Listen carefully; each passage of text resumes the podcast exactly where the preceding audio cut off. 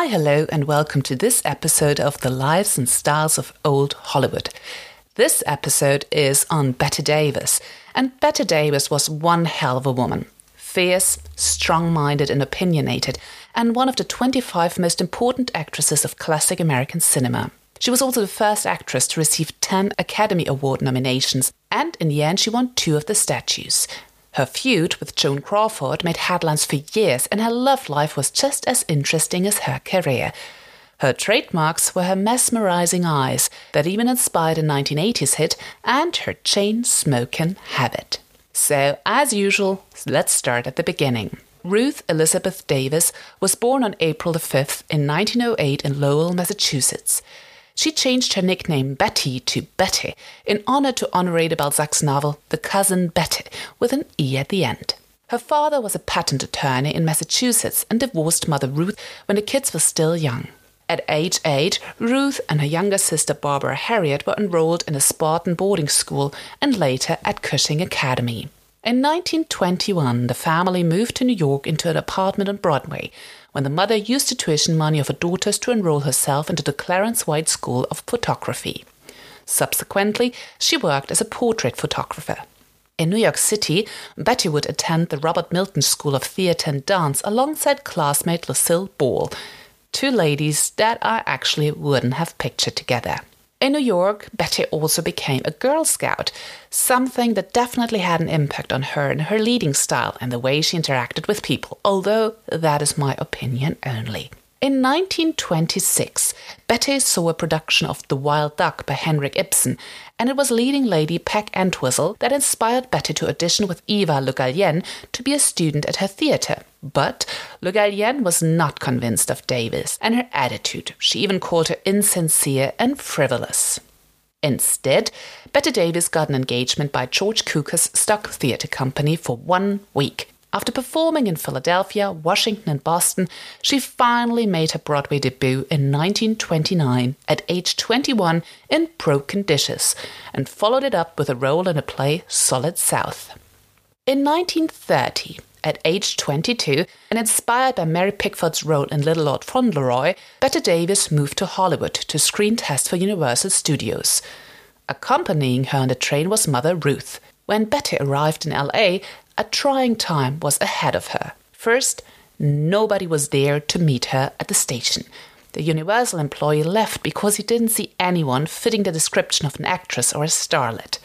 Next, she failed her screen test. Another screen test in 1931 for A House Divided also failed head of Universal Studios Carl Laemmle actually considered letting Bette Davis go, but Karl Freund, a cinematographer, backed Bette up, pointed out her great eyes and that she would be perfect for the movie Bad Sister. And that is exactly the movie Bette Davis made her screen debut in. But the movie was not a success.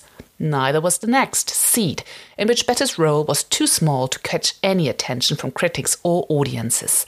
After a series of multiple other unsuccessful movies, Universal did not renew her contract. Davis was already preparing to go back to New York when George Arliss, producer, director, and actor, chose Davis to star in a movie The Man Who Played God opposite himself for Warner Brothers. And this is when Davis's stars started to rise and shine. The Saturday Evening Post wrote about her performance. She is not only beautiful, but she bubbles with charm. This movie got Davis a five year contract with Warner Brothers, and she would stay with the studio for the following 18 years. After starring in about 20 movies of more or less critical acclaim, Davis finally landed the leading role of a prostitute in Of Human Bondage in 1934, based on a novel by Maugham. Several actresses had turned down the role because it was an unsympathetic character and they feared for their images. Bette, on the other hand, loved the challenge and the chance to show off the range of her acting. This was also the first time Bette Davis was partnered with Leslie Howard, which later got her on board for The Petrified Forest with Humphrey Bogart in 1936. The critics actually went wild about Of Human Bondage, and Life magazine wrote the following Probably the best performance ever recorded on the screen by a US actress. Nevertheless, Davis was not nominated for an Academy Award, much to the surprise of fellow actors and actresses. It was award nominee Norma Shearer that started a campaign to get Davis nominated. This led to the one and only time that the Academy allowed the consideration of an actor or actress that has not been officially nominated for an award. This actually led to a change in the voting system that has since been supervised by Price Waterhouse. When it comes to the Academy Award, Bette Davis confirmed that it was her that gave the Academy Award of Merit its nickname Oscar, as its butt resembled that of a husband whose middle name was Oscar. Although the Academy maintains that it was the Academy's executive director Margaret Herrick who coined the name, as the statue resembled her Uncle Oscar, I rather go with Bette's version. It is much more entertaining. Bette Davis continued her rise to Hollywood stardom with the movie Marked Woman in 1937 and Jezebel in 1938. The latter did not only get a second Academy Award, but also the speculation of getting the part of Scarlett in Gone with the Wind. Although audiences favored her for the role, David O. Selznick did not think that she was suitable, so the role went to Vivien Leigh instead, who received an Oscar for her performance. With Jezebel began the most successful phase of Bette Davis's career. Dark Victory with co-stars Ronald Reagan and Humphrey Bogart, The Old Maid, Juarez, and The Private Lives of Elizabeth and Essex followed. The last, The Private Lives of Elizabeth and Essex, was her first color movie. And Bette Davis dug fully into the role, and she even shaved her hairline and eyebrows to resemble the English ruler. During the filming, fellow actor Charles Laughton said the following words to her that would inspire her for the rest of her life Never not dare to hang yourself. That's the only way you grow in your profession. You must continually attempt things that you think are beyond you, or you get into a complete rut. By that time, Bette Davis was Warner Brothers' most bankable star, and her roles and the way she was filmed was considered with great care. All this in Heaven Too, as well as The Letter, were critically praised and solid box office hits. Then the war years started. Bette Davis and fellow actor John Garfield were the driving forces for bringing the Hollywood canteen to life, with the help of 42 unions and guilds in the entertainment industry and thousands of celebrity volunteers. Davis served as president of the canteen until the end of the war and would receive the Distinguished Civilian Service Medal for her work the Hollywood Canteen was serving food and entertainment for soldiers during World War II. The war years also led Bette Davis to star in other movies than she usually would have done. The audiences were looking for more light-hearted and romantic material. Thus, Bette Davis starred in such movies like Now Voyager, Watch on the Rhine, and Thank Your Lucky Stars.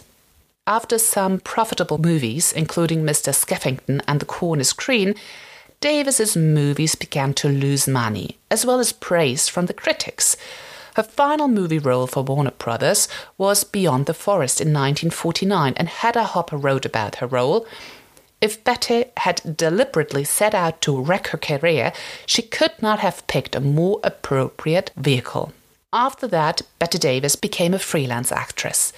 In 1951, she starred in All About Eve, the role which Claudette Colbert had yearned to play but was unable to because of her back injury. All About Eve was a massive success, and Davis got nominated for and won several awards at the Cannes Film Festival, the New York Film Critics Circle Award, as well as the San Francisco Film Critics Circle Award. She was also asked that year to leave her handprints in the forecourt of the Grauman's Chinese Theatre. Most of Bette Davis's movies from the 1950s were unsuccessful, as was her Broadway revue, Two's Company. So Bette Davis tried television. Her first appearance was in 1956 on General Electric Theatre, with subsequent roles on Wagon Train, a popular NBC Western, in 1959 and 1961. She followed them up with a Perry Mason episode in which she covered for Raymond Burr during his convalescence from surgery in 1962 as well as with an appearance on the TV Western The Virginian. Hungry for more film work, she placed an ad in Variety magazine that read, Mother of three, aged 10, 11, and 15, divorcee, American, 30 years experience as an actress in motion pictures, mobile still, and more affable than rumor would have it, wants steady employment in Hollywood, has had Broadway. And it actually got her back into the headlines, and her comeback lasted several years. One of her late successes was Whatever Happened to Baby Jane, probably one of her most famous movies, even to those only slightly interested in old Hollywood.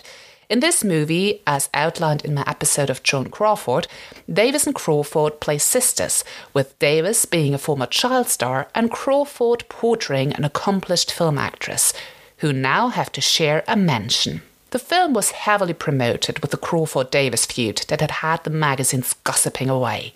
Of course, the movie became a massive success and got the careers both of Crawford and Davis back on track. Its sequel, Hush, Hush, Sweet Charlotte, was filmed without Crawford, but with a veteran cast that included Joseph Cotten, Mary Astor, Agnes Moorehead, and Olivia de Havilland.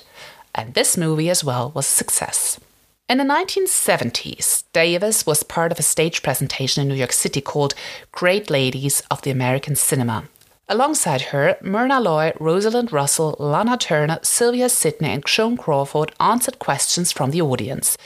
Bette Davis took this format to Australia and the UK called Bette Davis in Person and on Film. And of course, it was a success. Other than that, she filmed several pilots that never made it to sitcom and supporting roles in a variety of movies. She got back into demand when receiving the American Film Institute's Lifetime Achievement Award, and again in 1981 when Kim Carnes sung Bette Davis's Eyes, which became a worldwide hit and the best selling record of 1981. Bette Davis continued her work on television, and I was especially excited to read that she filmed the pilot episode of the television series Hotel in 1983 because I have watched the series and I loved it. Connie Sellecca was my idol back then. And by the way, Anne Baxter, lifelong friend of Bette Davis, was also part of this cast. Just when Davis filmed Hotel, she was diagnosed with breast cancer and got a mastectomy. Within two weeks of the surgery, Davis had four strokes that left her left side paralyzed and slurred her speech. It took several months for her to gain partial recovery, but still, even at this age and with this ailment, Bette Davis smoked up to 100 cigarettes a day. In the following years, she appeared very often in talk shows with the likes of Larry King, Joan Rivers, and David Letterman. People loved to see her and listen to her being bitchy and feisty. Bette Davis collapsed during the American Cinema Awards in 1989. The cancer had returned. She recovered enough to travel to Spain, but her health deteriorated rapidly. She got rushed to France to the American hospital in Paris and died there on October the 6th, 1989, at 81 years old. She was interred in Los Angeles with mother Ruthie and sister Bobby. Her tombstone reads, She did it the hard way, which was a comment Joseph Mankiewicz made about Bette shortly after filming All About Eve. Well, Bette Davis was a very opinionated and strong minded person and had several feuds. First, with Miriam Hopkins. Bette Davis was paired with Miriam Hopkins for the 1943 movie Old Acquaintance and constantly felt that Hopkins tried to upstage her. Apparently, there was intense tension, competition, and animosity between the two actresses. And apparently, Davis did not hold back when the script ordered her to shake Hopkins. The second feud that made headlines was with Warner Brothers. When Bette was becoming a star, she was starting to make star demands. She wanted to film Mary of Scotland for RKO, but Warner Brothers refused. Instead, they chose God's Country and a Woman as her next movie. But stubborn Davis did not want to do this movie, and when production started, she simply refused to work. Instead, she demanded an increase of salary on her contract. At that time, she was earning $1,250 and was offered double that amount. But again, she refused. She demanded $3,500 a week, which today, adjusted for inflation, would be roughly $77,000. On top of that, she was asking for all rights to make outside pictures. While production on the Warner Brothers movie was halted, costs for the studio increased as it was shot in Technicolor and all cameras were on loan. On top of that, Davis, in the middle of this dispute, went on vacation to Britain with her husband. Although claiming it was a vacation, she signed a contract with a British production company set to make a movie with Maurice Chevalier for a $50,000 salary. Warner Brothers filed a lawsuit for breach of contract and eventually won because the court didn't see any other reason for Davis than greed and want for more money.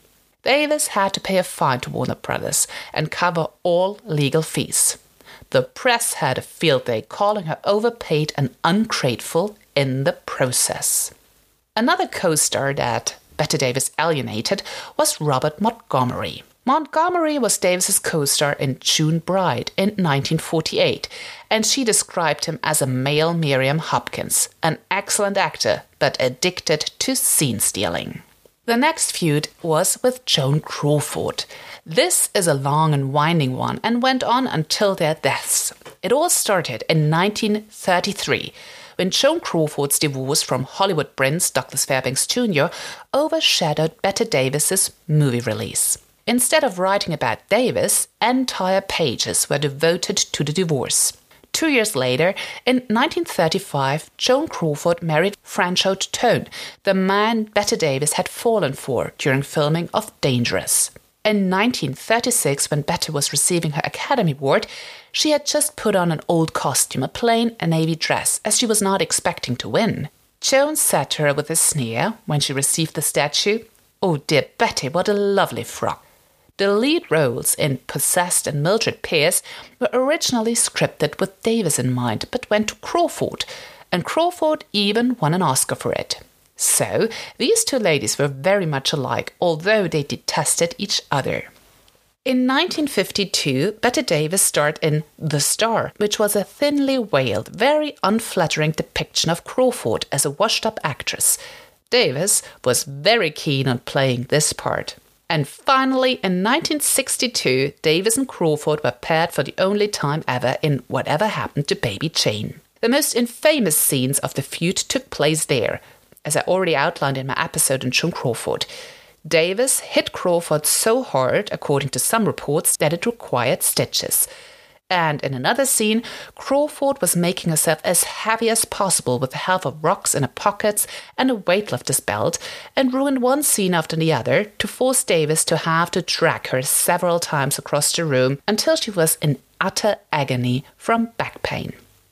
When filming wrapped and the Academy Awards were handed out, Bette Davis was the one nominated. But Crawford was the one accepting the Academy Award for Anne Bancroft, who was absent. All in all, these two were in each other's lives and shared a lot of things, even the fate of awful memoirs of ungrateful daughters. Speaking of the daughter, yes, Bette Davis had a feud with the daughter, Barbara Hyman. Hyman published a book, My Mother's Keeper, in 1985, without letting Davis know about the publication beforehand. And in the book, Hyman details a very complex and very complicated mother daughter relationship, which leaves a bad image of Bette Davis, chronicling and depicting scenes of drunken and erratic behavior. Many friends and journalists discredited Hyman, and Davis herself wrote in her second memoir, This and That, in 1987, that she would never recover from this treason by her own daughter, and that it had been easier to overcome cancer and her stroke inflicted paralysis than this. Subsequently, she never spoke to her daughter ever again, and neither did her son Michael. Davis disinherited Hyman completely. Two important friendships in the life of Bette Davis were Anne Baxter, the woman she met on the set of All About Eve, and they became lifelong friends almost immediately. And the second important connection in her life was with Kathryn Sermak. Kathryn Sermak was a long-time assistant to Bette Davis and probably her closest companion. She had been asked by Davis herself to write Miss D and Me, live with the invincible Bette Davis, about the years that they had spent together. Sermak is together with Bette's son Michael Merrill, executor of her estate, and together with him established the Bette Davis Foundation that grants college scholarships to promising actors and actresses. But now we come to the interesting part. What about Bette Davis's relationships? So, first we have Harmon O. Nelson, husband number one. Bette Davis met her first husband, Harmon, at Cushing Academy when she was a teenager at about 17, 18 years old. They married on August 18 in 1932 in Yuma, Arizona, when Bette was 24 years old. The marriage was strained due to the financial inequality. Davis was earning 10 times as much as Ham. Corrected for inflation, she was earning roughly $80,000 per week, and he only about $2,000. He actually didn't allow Bette to buy a house because he wanted to be the one providing it. Bette apparently was pregnant several times during the marriage but had chosen to have abortions. The relationship faltered when Bette Davis got more and more successful, while Nelson was not able to establish a career for himself. When Nelson found out about Davis having an affair with Howard Hughes, he filed for divorce in 1938. Another affair that Bette Davis had was with director William Wyler. Davis would later describe Wyler as the love of her life and that filming Jezebel in 1938 with him as director was the time in her life of her most perfect happiness. Another affair was with George Brent. Bette Davis had an affair with fellow actor and former co star George Brent when she was at the top of her career. He even proposed marriage to her, but Davis refused as she was about to marry Arthur Farnsworth, husband number two. And this will become juicy. Arthur Farnsworth was a New England innkeeper and they married at Home Ranch in Arizona in December 1940. Not even three years later, on August 25 in 1943, Farnsworth died. And the cause of death is quite interesting because he died of several head injuries, some of them inflicted by Davis herself. So, what happened? His first head injury happened in July of that very year when he and Davis visited his family. According to Davis, Farnsworth slipped and fell down the stairs. The second injury apparently happened during their train ride back home when they argued over Bette's affair with director Vincent Sherman. And on August 23rd, two days before his death, Farnsworth fell and hit his head on the pavement after having lunch with Davis. As he was quite disoriented after the fall, he was brought to the hospital with very high fever and hemorrhages. Two days later, he was dead. The cause of death? A skull fracture. Davis concealed the two last injuries and told the police only about the fall in July. The police did not buy that story and opened a criminal investigation. Although Davis's next husband, William Grant Sherry, would later tell that Davis had admitted to him to have forcefully shoved Farnsworth and thus caused the last fatal fall, Davis testified that she knew of no event that might have caused the injury. Well, it is highly likely that Jack Warner of Warner Brothers had had a hand in making this scandal go away quickly, because charges were dropped. Witnesses claim that Davis was not very emotional during the funeral of her husband, cold towards his family, and only showed signs of grief when being aware of being watched. Vincent Sherman, who was the cause for the second head injury of husband number two, and Bette Davis had an onset affair during the filming of Old Acquaintance. Ironically, Sherman also had a three year relationship with Joan Crawford, Bette Davis's nemesis. Well, next comes Louis A. Riley. He was an American millionaire who had been known as a lover of Bette Davis when she was a member of the Hollywood Canteen. After the passing of husband number two, Arthur Farnsworth, Corporal Louis A. Riley took Bette Davis to dinners and was the escort to most of her outings. It only made headlines, though, once she traveled to Alabama to meet him instead of heading to a New Hampshire farmhouse. She even visited the fort he was stationed at and was lauded by the soldiers. Riley would later marry Dolores Del Rio in Acapulco. Then came husband number three, William Grant Sherry. Sherry was an artist and a masseur on the side. Bette loved that he had never heard of her and wasn't interested in Hollywood, and was definitely not intimidated by her. They had a daughter in 1947 when Davis was 39 years old, Barbara Davis Sherry. The couple divorced in July 1950. A mere 25 days later, Bette Davis married Gary Merrill on July 25, 1950. They had met on the set of All About Eve that same year and had started an affair right away. Merrill adopted Davis's daughter Barbara and adopted two more kids together with Davis, Margaret Mosher Merrill and Michael Merrill. Margaret actually was later diagnosed with a severe brain injury that she must have sustained during or shortly after birth, and she was placed in an institute around the age of three. Davis's daughter Barbara later noted that Davis and Merrill started arguing often and reported about incidents of alcohol abuse and domestic violence. In 1960, Bette Davis finally filed for divorce. But Bette Davis is also said to have had affairs with Johnny Mercer, Glenn Ford, Gilbert Roland, Anatole Litvak, Franchot Tone, the one that Joan Crawford stole from her, Bob Taplinger, and Jake Young. So a lot of men in Bette Davis's life. When it comes to Bette Davis's style, it's the whole package. Actually, Bette Davis had no particular style of dressing. She was always dressed in the latest fashions of the 1930s and 40s, always dramatic with faux fur, gloves, pillbox hats, mesmerizing eyes, and pencil thin eyebrows. But she had a tremendous presence, a strong style that was always there in all her films, no matter what she wore, on screen or off. It was the way she carried herself, the way she walked into the room, the way she talked and commanded attention, the way she watched people, and the way she lit her beloved cigarettes. It was this no nonsense poise of self esteem, the quality of fighting for what is right, the maintenance of authenticity. You cannot achieve this just by dressing the part. And some miscellaneous facts about Bette Davis. Davis was the first female president of the Academy of Motion Picture Arts and Sciences, but she wanted to fill the role with more action and with more responsibility and not just be a figurehead. Thus, she clashed with the members of the Academy with her brash manners and her radicality. She resigned and was succeeded by Walter Wanger.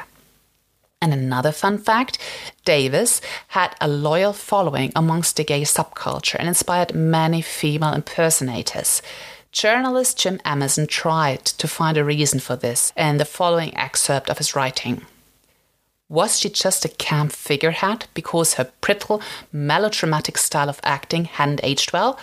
Or was it that she was larger than life, a tough broad who had survived? Probably some of both. So, this is the very interesting life of Bette Davis. And as per usual, there are lessons to be learned from this incredible lady. First, always be authentically yourself.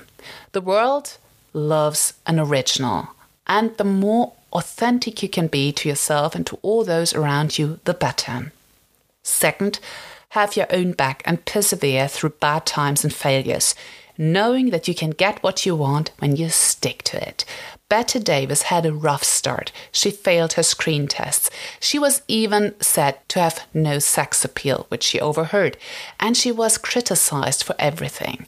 Her success was not like one straight line, it had ups and downs. She had great successes, great failures. She was hailed by critics and she was panned by critics. You just have to stick with what you want and what you want to do and just sail through the storms that you will meet along the way. Third, style is as much a matter of what you wear as it is about how you wear it. How you present yourself and what you do with your body, with your presence, with your confidence is what matters just as much as the clothes that fit you well. And the fourth lesson you will make enemies along the way, and that is okay. Not everybody can like you. And Bette Davis is one of those people who embrace that. She was herself, she had an opinion, and if she had an opinion on you, she had it. And she was fine with alienating some people. And you should be too, because you can only speak to your people, and those who do not react well to you well, probably they should not be part of your life. So, this concludes this wonderful episode on Bette Davis, which I had fun researching, and I hope you learned something along the way as well. I hope you're having a wonderful week, and I can't wait to talk to you next week. Bye.